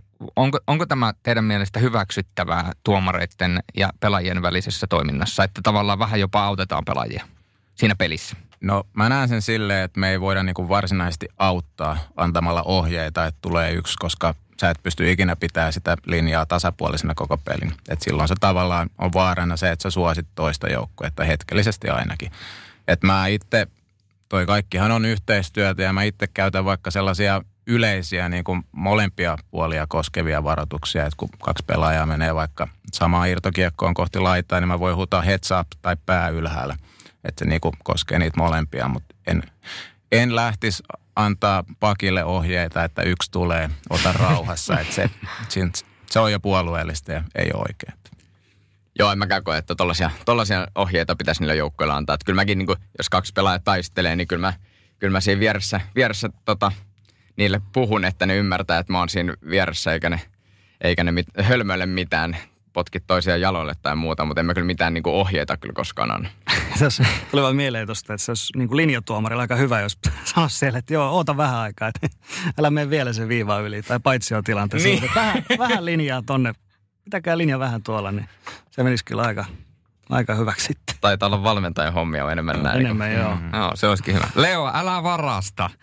joo, tota, tää, meillä tulee tuohon loppuun vielä vähän yleisökysymyksiä Twitteristä muista, mutta tämä liittyy tähän asiaan niin tuota, suoraan, että tämä täytyy kysyä ja tämä kysymys tulee salibändipelaaja Joni Arttu Siepiltä. Kuka on ollut teidän mielestä kivoin pelaaja, kenen kanssa on ollut helpoin kommunikoida? Tuleeko sellaisia pelaajia paljon mieleen? No ei tule yksittäistä, mutta tulee paljon. Eli mä toistan itseäni, että niinku joukkueiden kapteenit ainakin liigassa. Että he on tosi fiksui ihmisiä ja eivät ole turhaan kyllä siinä roolissa. Että. Futiksessa toi kapteenin rooli on vähän erilainen. Että kyllä mullekin ihan sama, sama fiilis tuli heti, että, että musta tulee niinku joka joukkueesta useita pelaajia, kenen kanssa on niinku he, helppo kommunikoida ja kenen kanssa tulee hyviä juttuja. Että ei se, se on ehkä enemmän, enemmän sääntö kuin poikkeus, että, että pelaajat on mukavia Onko se kommunikointi ollut, esimerkiksi jos mietitään ihan Suomen, Suomen tasolla liikassa ja veikkausliikassa, niin tuleeko siellä paljon puhuttua pelin ulkopuolisia asioita heitettyä läppää pelaajien kanssa? No vähemmän, vähemmän, että tota, en lähtisi heittää ehkä ihan hirveästi. Sitten täytyy tuntea jo vähän paremmin ja, ja tota, tietää, että voi varmasti vetää vähän ehkä huumorilinjallakin. Että. Mutta kutsutte ilmeisesti kuitenkin pelaajia aina nimellä kun te, te niitä puhuttelette? Tarpeen mukaan joo, mutta sitten jos pitää olla asialla, niin numero on ehkä parempi. Okei. Okay. Se on, toihan on mielenkiintoinen keskustelu sitä, että jotkut on sitä mieltä, että pitäisi kutsua vain numeroilla, mutta kyllä se, kyllähän totta kai ihmisten välisessä kommunikaatiossa ihan eri vaikutus sillä, että jos, sitä, jos pelaaja kutsuu niin kuin nimellä, nimellä, niin se uppoo kyllä paremmin. Ja en mä tiedä, onko kanssa, että tuleeko sieltä pelin ulkopuolisia juttuja juteltua, mutta kyllähän tietysti niin kuin ennen matsia, jos jotain, jotain small talkia sinne ennen matsia, niin se voi olla, olla, että silloin puhutaan jotain muutakin kuin jalkapalloa. Hmm, puhuttiin näistä mukavista tyypeistä. No kukaan ei varmaan halua nimetä niitä ikäviä, mutta oletteko, ainakaan omalla nimellä, mutta siis oletteko huomannut mitään tällaisia niin sanottuja sukupolvieroja tässä? Eli onko nuoret eri tavalla niin sanotusti mussuttajia kuin vanhemmat pelaajat? Ja onko sitten nämä vanhat, onko ne vuodesta toiseen samanlaisia? Että sä tiedät jo etukäteen, että se on se sama, sama tyyppi, joka taas tulee.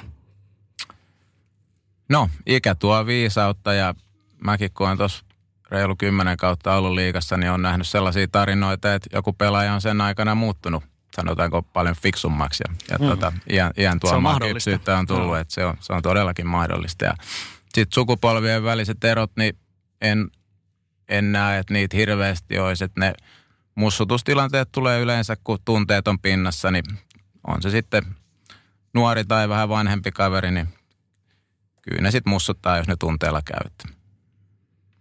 Joo, ihan sama kyllä mä, mäkin olen huomannut, huomannut monennäköistä kasvutarinaa myös itsessäni tässä tapauksessa, että kun, ollut, kun kommunikoi paremmin, paremmin niin sit pääsee helpommalla ja tota, tietysti on joita, joitakin pelaajia, joiden kanssa niin kuin, jotka pu, pukee sen pelipainon päälle, niin sen jälkeen ei välttämättä niin kuin, hirvetä otetta saa siihen, siihen tota, ihmiseen silloin, mutta voi olla, että matsin jälkeen on tota, matsin jälkeen on niin kuin sitten taas, taas juttu päällä ja ihan mukava, mutta monennäköisiä, että joiden kanssa se tulee niin kuin koko ajan toimia, joiden, joiden kanssa tulee vaan niin kuin, että on pelin ajan on vähän muualla ja sitten on taas ihan ok. Mutta. Mm. Ihan joka pelissä näitä tulee, mutta siis onko näillä ikinä ollut mitään käytännön vaikutusta tuomioihin vai onko se vaan pelaajalle tavallaan tämmöinen henkinen, että saa sen niin sanotun ketutuksen pois sillä? No mä luulen, että nimenomaan se on toi henkinen, että sä saat ne höyryt, höyryt ulos. Että jos vaikka joskus joku pelaaja erehtyy sanoa äkkipikasuuksissaan vähän pahemminkin mulle, niin en mä siitä moksiskaan ole. Että se yleensä sen jälkeen sitten helpottaa ja se keskustelu on paljon helpompaa sitten. Just näin, että kyllähän pelituoksinnassa moni sanoo, saattaa sanoa jotain semmoista niin kuin hölmää, mitä ei niin kuin, mikä, mikä siinä tilanteessa hänen mielestään kuulostaa, kuulostaa tota, hyvältä, mutta sitten kun tajuu myöhemmin, että olipa sanottu tyhmästi ja sitten tulee sanomaan jälkeen sori, että, että niin kuin mä puhuin aikaisemmin siitä tuomarin roolista, niin meidän pitää ymmärtää se, että pelaajat, pelaajat reagoi välillä tun, tunteella ja, ja se, on, tota, se on ihan ok. Täytyy tuohon kysymykseen ottaa vaan sellainen vastaus siitä, kun sanoit, että onko, vaikuttaako koskaan tuomioihin, niin voin sanoa omakohtaisesti kokemuksesta, että joskus se on saanut itse pelaajana kakkosen muutettua 2 plus 2 plus 2 plus 10. Että niin, huon, niin huonompaan suuntaan, kyllä joo. Kyllä. Nimenomaan, että se oli sellainen, sellainen hetki, että sitten kun menin takaisin vaihtopenkille, niin valmentaja sanoi, että olisiko pitänyt pitää se pää kiinni, että olisi se varmaan ehkä kannattanut. Mutta tuota, jos mietitään vielä tästä tuomioiden antamisesta, niin tämä on tietysti teille tuomareille vaikea asia lähteä puhumaan tästä julkisesti, mutta se on kuitenkin pakko kysyä, koska se varmasti monia kiinnostaa. Äänekäs kotiyleisö, tietysti jonkin verran, tuosta jo aikaisemmin puhuttiin, että se ei hirveästi vaikuttaisi, mutta saattaa vaikuttaa. Mutta sitten tämä hyvitysjäähyt ja rikkeet, niin tuleeko sellaisia annettua? Tiedät, tai tiedättekö, että paljon sellaisia annettaisiin tietoisesti? No vastataan näin, että ei missään nimessä tietoisesti, ei ainakaan pitäisi. Mutta sitten toisaalta, niin kuin mä jo sanoin, niin me ollaan ihmisiä eikä koneita. Eli meilläkin on tunteet ja joskus tunteet ohjaa, mutta täydellisessä maailmassa ei pitäisi antaa. Se oli hyvin vastattu ei lisättävää. Okei, okay. joo, tämä oli nimenomaan se ajatus, että jos tekee virheen, antaa aivan turhan jäähyn, hmm. niin tavallaan sitten yrittää paikata sitä antamalla myöskin toiselle jäähyn, mutta... Se lähtee kyllä siinä vaiheessa metsään, että sitä, sitä et pysty kyllä millään hallitsemaan, jos sä tolle linjalle lähdet. Että jos, jos sä missaat jonkun yhden tilanteen, niin sitten sä missaat sen tilanteen ja sitten mennään eteenpäin seuraava tilanne silleen, unohdetaan se edellinen. Mm. Tunteet, nehän läikkyy siinä tunnetusti niin kuin vähän, vähän kaikilla välillä. Toivotaan tietysti tuomareilla niin kuin vähiten, mutta onko teillä tuomareina, onko teillä ikinä tullut tällaisia turvattomuuden tunteita, että on ollut jotain käytän, ihan käytännön uhkailua pelaajilta, faneilta, jostain muualta. Ruotsissahan nyt oli esimerkiksi vuodenvaihteessa, siellä oli jopa poliisivartiointia SHL-tuomareilla, koska oli tullut ihan konkreettisia uhkauksia. Joo, kuulin siitäkin asiasta. No henkilökohtaisesti mulla ei onneksi ole ollut tällaisia tapauksia. Mutta muotoillaan nyt vaikka niin, että en mä sosiaalisessa mediassa ole ja siihen on syynsä. Että. Ja mulla on joskus nuore, nuorempana tullut, tullut jotain uhkauksia, mutta ei, ei ole kyllä niinku, musta jotenkin tuo ilmapiiri on ainakin Suomessa niinku tuossakin jotenkin muuttunut niinku paljon tota parempaan suuntaan, että ei ole kyllä hetkeen kuulunut mitään, mutta tietysti se on eri juttu, eri juttu vielä Veikkausliigassa kuin, kuin sitten tota, jossain alasarjassa, jossa saattaa olla kyllä dumareilla niin kuin erittäin huonot oltavat. Varmasti se pyrkimys on siihen, että koskaan ei mitään kommentteja lueta tai sosiaali, niin kuin sanoit Mikko, että, että sosiaalisessa mediassa ole, mutta väistämätöntä kuitenkin nykymaailmassa on se, että jotain kautta jot, jotkut kommentit saattaa omiin korviin kuulua, niin miltä, miten te otatte sen ja miten te tavallaan käsittelette valmentajien antaman palautteen ja välillä jopa haukut, kun niitä kuitenkin nykypäivänä varsinkin, kun nykyään esimerkiksi jääkiekko SM-liigassa Telia kaikki nuo lehdistötilaisuudet televisioin, niin aika paljon itse asiassa sieltä myöskin tuomareille rapaa lentää. No se pitää käsitellä kyllä niin kuin aika analyyttisesti, että niin kuin ottaa se asia sieltä ja sitten miettiä, että onko tuohon oikeasti ollut aihetta. Vai onko se sitten vaan sellaista peliä pelin sisällä? Koska valmentajatkin pelaa omia pelejä, mitkä kuuluu tähän bisnekseen ja joskus tuomarit pääsee niistä osalliseksi. Ja sen kokonaisuuden ymmärtäminen niin kuin auttaa sitä suhtautumista siihen. Joo, hyvin sanottu. Meitähän kohdellaan me erotuomarit veikkausliikassa yllättävän, yllättävän mukavasti valmentajan, valmentajan tota, toimesta. Että tota, et yllättävän vähän saadaan minkäänlaista skeidaa missään lehdistötilaisuuksissa – että en tiedä, mistä johtuu, johtuu, koska totta kai, totta kai välillä, välillä tehdään virheitä, mutta mä en tiedä, mistä se sitten johtuu se, että, että tota, ne ei niin, niin paljon nosta niitä mediassa esiin. Mm, joka tapauksessa se on kuitenkin yksipuolista, että ei ole ikinä sellaista tilannetta, että tuomari sanoisi lehdessä, että tämä, tämä valmentaja tai tämä pelaaja X on mun mielestä ollut tänään aika huono.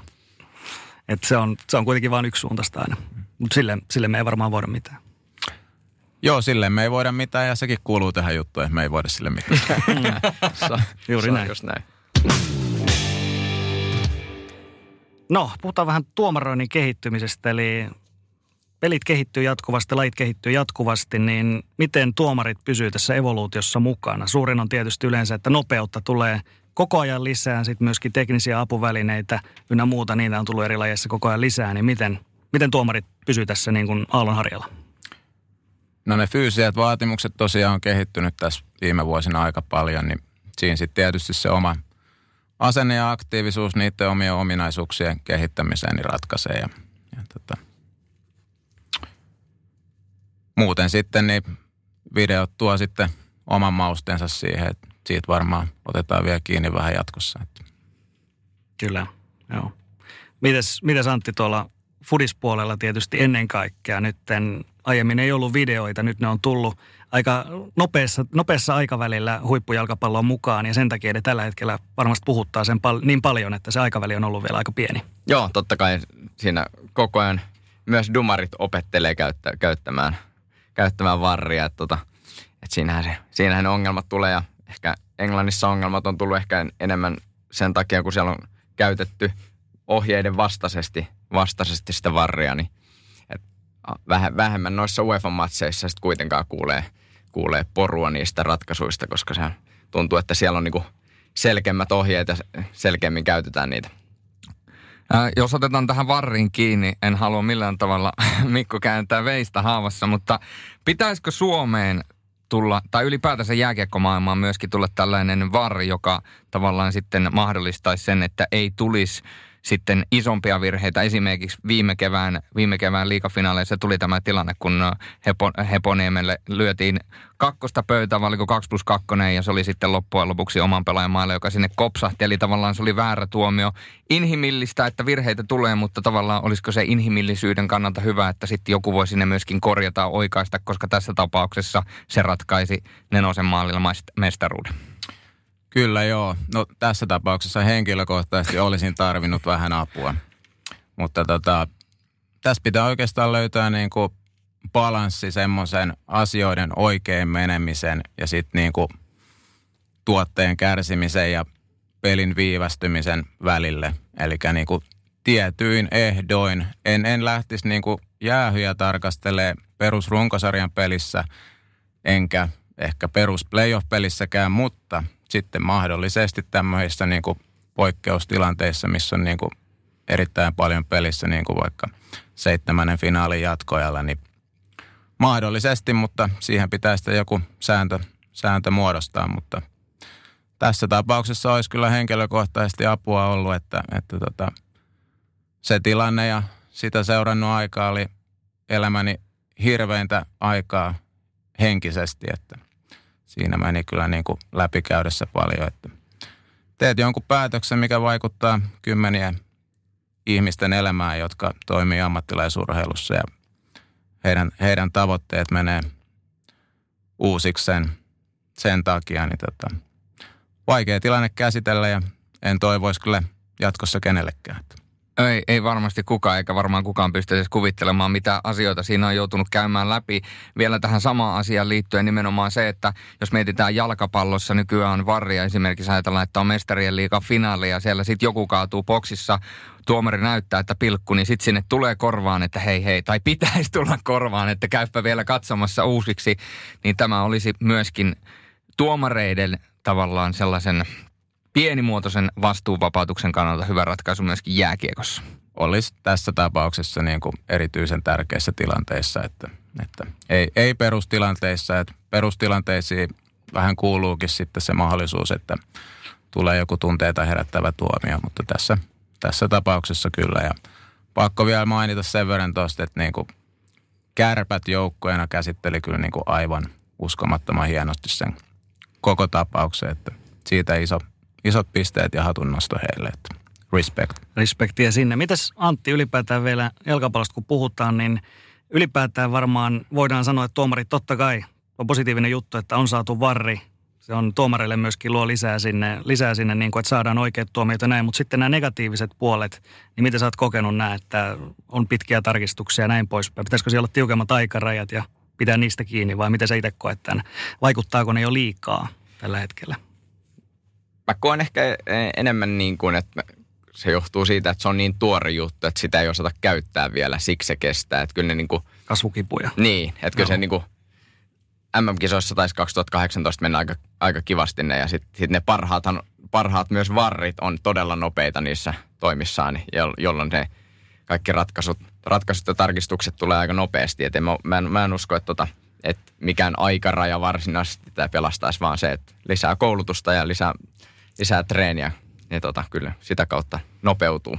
Siinä on aina kanssa inhimillinen tekijä kuitenkin mukana ja joillakin se voi olla niin kuin, että se ei, ei vaan ole niin selkeästi me aina. Ja Näinpä, mm. totta kai ihmisiä, ihmisiä ne varritkin on, että videolta, videolta katellaan, niin kyllä me ollaan jostain tilanteesta, kun me videolta katsotaan kollegoiden kanssa, niin ollaan me niistä tilanteista eri mieltä, että ei, se, ei, ei kaikki tilanteet ole niin kuin mustavalkoisia, että on ne oikea ja väärät. Sitten jo- jollekin saattaa kelvata molemmat ratkaisut siitä välistäkin. Voimmeko olla varma, että myöskin Massimiliano Irratti on ihminen?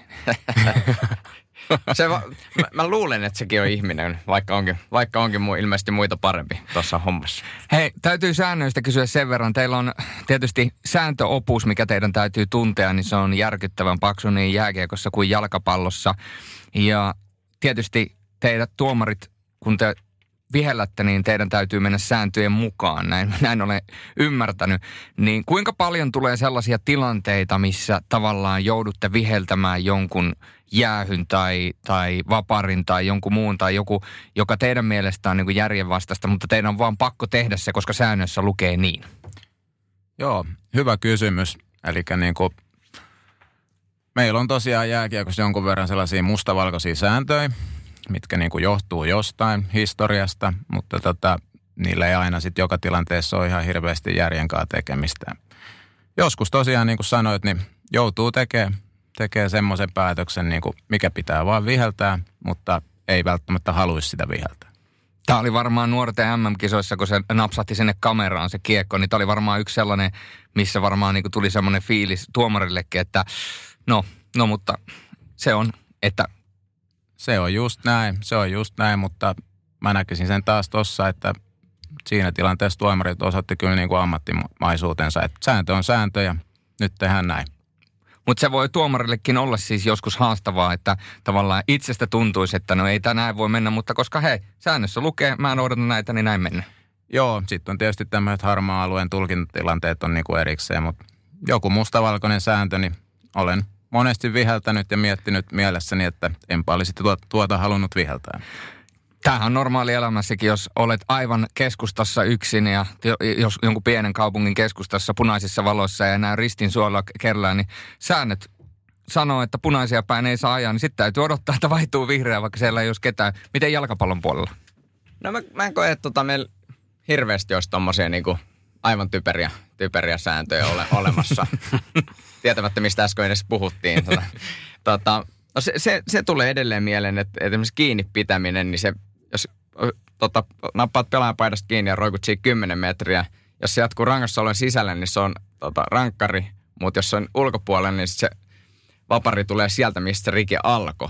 Ja sitten se yhtäkkiä onkin sieltä, niin kuin se voi olla 10 metriä taaempaa, niin se on semmoinen, mikä mitä mä en, mä en niin kuin ymmärrä, miksi se on näin.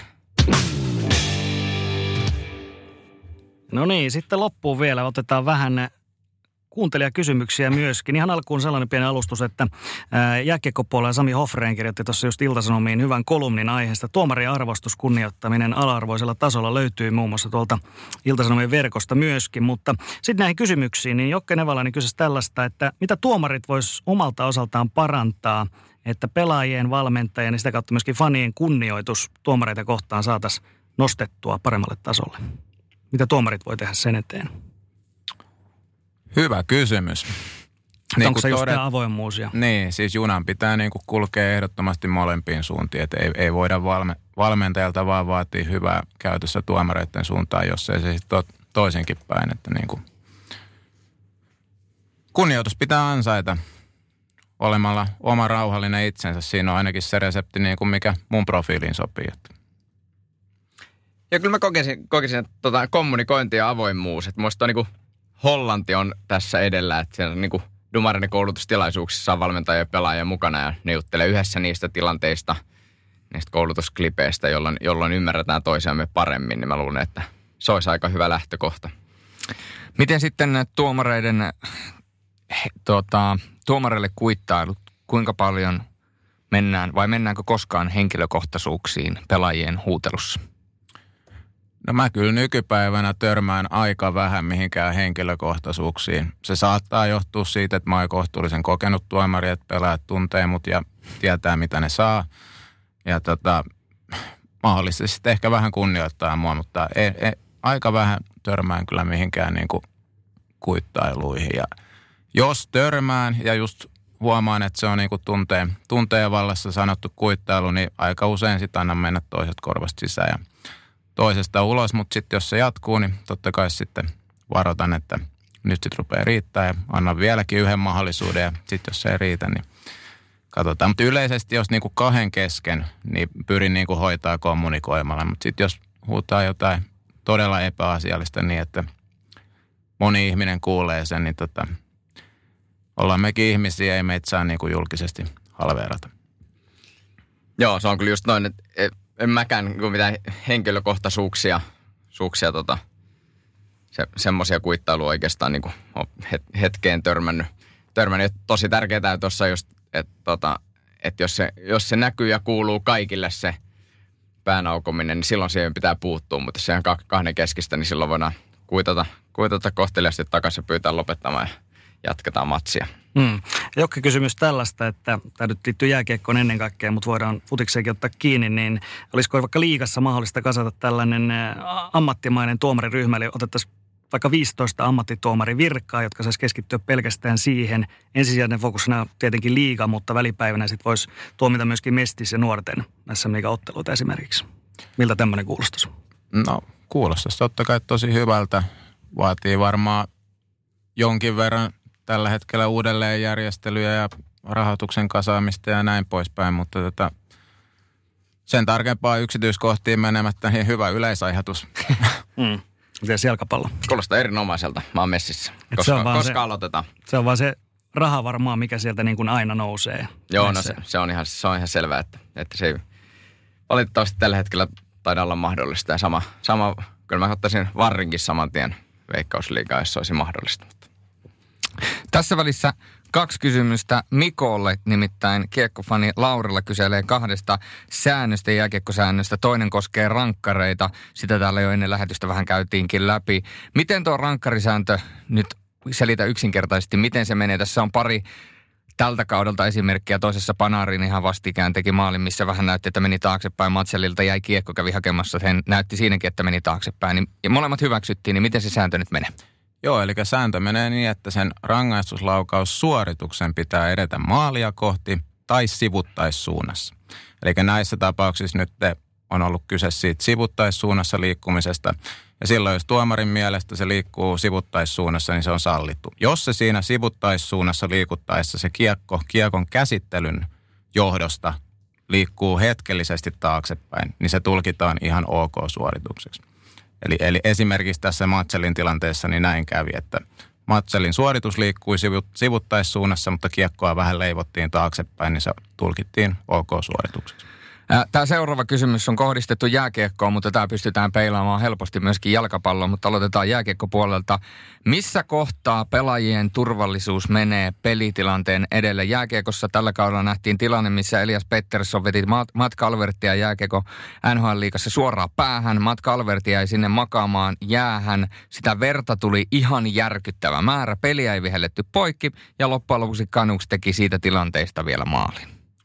Siis turvallisuus menee pitää mennä periaatteessa aina ykköseksi, sitten kun puhutaan tämmöistä niin kuin poikkeuksellisista ja erikoista tilanteista. Et, et se meidän pitäisi aina muistaa, että silloin kun turvallisuus vaarantuu, vaarantuu niin tota, peli pitäisi katkaista ja ihmiset olla, olla etusijalla. Et Eli periaatteessa välittömästi sen jälkeen, kun se kiekko tuli päähän, näki, että näkyi, että verta valuu, niin huolimatta siitä, mikä tilanne pelissä on tai minkälainen paikka siitä on tule, tulemassa, tai tu, niin, niin, niin se pitäisi lyödä poikki.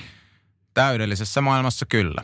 Miten jalkapallopuolella, jos näkyy, että tulee loukkaantuminen, niin onko siellä ihan sama homma, että täytyy aina lyödä poikki, vaikka siellä olisi Cristiano Ronaldo läpi? Öö, vakava louk- jos on vakava loukkaantuminen, niin tota pitää laittaa heti poikki, ellei ole välitöntä maaliloukaus mahdollisuutta. Entä jos on läpimenossa? Onko se, onko se Niin, onko se sitten kuinka vakavasti loukkaantunut ja kuinka, kuinka tota... Niin. Mm. Niin, tässä tullaan nyt sitten taas tähän tuomarin toiminnan niin kuin haastavuuteen, että sun pitäisi sekunnissa kahdessa pystyä tulkitsemaan myös, että onko se vaan loukkaantunut vai onko se vakavasti loukkaantunut.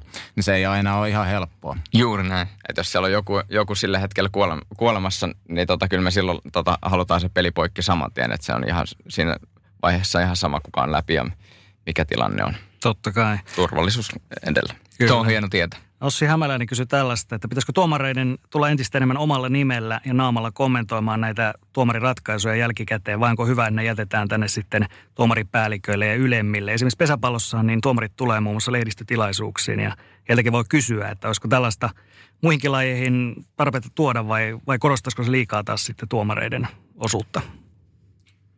No siis vaikka nyt jääkiekossa, niin jos lajiyhteisö on siihen valmis, niin miksei? Kyllä me tuomarit ollaan siihen valmiita, mutta vähän ehkä saattaa mun enää haista siltä, että yhteisö ei välttämättä ole valmis siihen. Että nyt, nyt on ihan hyvä tilanne, kun meillä pääsääntöisesti on yksi äänitorvi ja se on, se on meidän johtaja Jyri Rönn ollut nyt toistaiseksi.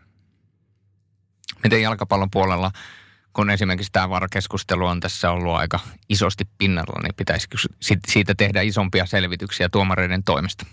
Mun mielestä tota, ilman muuta pitäisi olla, meidän pitäisi olla avoimempia.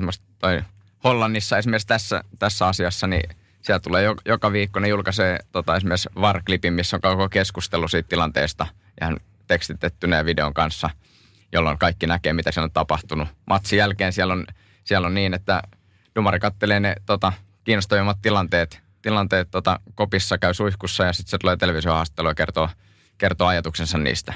Ja se niin kuin, siellä, siellä hetken aikaa meni siihen, että aluksi lehdet tota, ampui dumarit alas aina matsin jälkeen ja sitten sit ne muutti tämän, tätä toimintaa siihen, siihen, että ne oli koulutustilaisuuksia valmentajille ja pelaajille ja, ja sitten ne alkoi toimia tälle avoimesti. Sitten tuomari myöntää, että joo, että nyt kun mä näin videolta, niin mähän tein virheen. Sitten ihmiset oli se, että oho, ai, se myönsi niin se toimii kyllä yllättävän hyvin. Mitä sä näet, että vaatisi, että me saataisiin tämä sama avoimuus ja tämä sama toimintamalli käyttöön myöskin esimerkiksi mestarien liikaa, jossa nyt on pudotuspelivaihde käynnissä? No se onkin hyvä kysymys, miten se, miten se, tota, miten se UEFalla, UEFalla onnistuu, se onnistuuko se ihan, ihan noin, että se on, se tietysti vaatisi, se on, se on tietysti ihan eri juttu omalla kotikielellään kommentoida niin kuin kotimaan liigan, liigan tilanteita versus sitten kommentoida, kommentoida mestarin liigassa, että, että joo, mä tein virheen tossa. se on hyvä kysymys, miten se... Mielestäni voitaisiin aloittaa ainakin tai jokaisessa tota, pääsarjassa ja lähteä sieltä rakentamaan, niin ehkä se, ehkä se vaati, vaatimukset tulisi myöskin sitten tonne huipulle. Voisiko UEFA ottaa sellaisen kevyemmän lähestymistä vai aloittaa tämän torstai-liigasta? Se, sehän voisi olla vaikka. Se voisi olla. Ytes median rooli sitten, niin edelleenkin välillä tehdään myöskin mediassa juttuja sillä kärjellä, että nyt olipas omituisia tuomioita ja näin poispäin. Pitäisikö tuomareiden asiantuntemusta myöskin vielä enemmän hyödyntää mediassa? Että voitaisiin kertoa, että miten, miten asiat on mennyt ja miten ne pitäisi mennä. No joo, noi otsikot taitaa kuulua tähän nykypäivän juttuun, että klikkejä, klikkejä ha- haetaan sitten tietyillä lailla ja näin poispäin, mutta tota, ehdottomasti olisi, olisi olisi varmaan hyvä saada siihen sitä tuomaripuolen asiantuntemustakin sit, jos sitä tarvitaan. Että. Antille mä voin vielä jatkaa tästä sen verran, että tota, jalkapallossa on yleistä, että ennen, ennen ainakin tärkeitä otteluita, niin aina uutisoidaan myöskin, että kuka tuomitsee ja kerrotaan, että mikä heidän korttitilasto on ja miten he on ehkä viheltänyt tätä samaa joukkoa vastaan aiemmin. Ja nämähän vaikuttaa siis jopa niin kuin vedonlyöntiasioihin. Jos tiedetään, että voi tulla ulosajoja, niin sehän laske, niin kuin nostaa maali odottamaan ja kaikki tällaisia. Niin mitä mieltä sä oot tästä? Niin, mä, niin. Mitä tohon nyt sitten vastaisi? Että onko se taas niin kuin, että tuomarin rooli korostuksi sitten taas liikaa, kun aletaan tavallaan miettiä, että okei, nyt siellä on Antti Munukka, niin nyt tämä vaikuttaa niin kuin tähän ja tähän ja tähän. Nee, mä tiedän, ihan yhtä lailla niin kuin, eikö se, tota, eikö ne ole ihan semmoisia tietoja, mitkä kaikki, kaikki voi kaivaa, että ei, ei mua niin kuin, hetkauta oikein niin kuin mihinkään suuntaan. Ja mm. aikaisempaan aiheeseen, niin mun mielestä me voitaisiin ihan hyvin käydä tota, lehdistötilaisuuksissa kertomassa me tälläkin hetkellä – hetkellä tota, saadaan mennä sinne kommentoimaan tilanteita, jos, jos media haluaa, haluaa meiltä niitä kysyä, mutta aika harvoin meiltä kysytään, kysytään mitään. Niin, sitten vielä tähän loppuun täytyy kysyä molemmilta sellainen nopea nopean mietinnän kysymys. Voi olla, että tulee nopeasti ja liian, vaikeasti, liian vaikea, koska kes, keksin sen juuri äsken. Aivoni tuottavat ja prosessoivat välittömästi.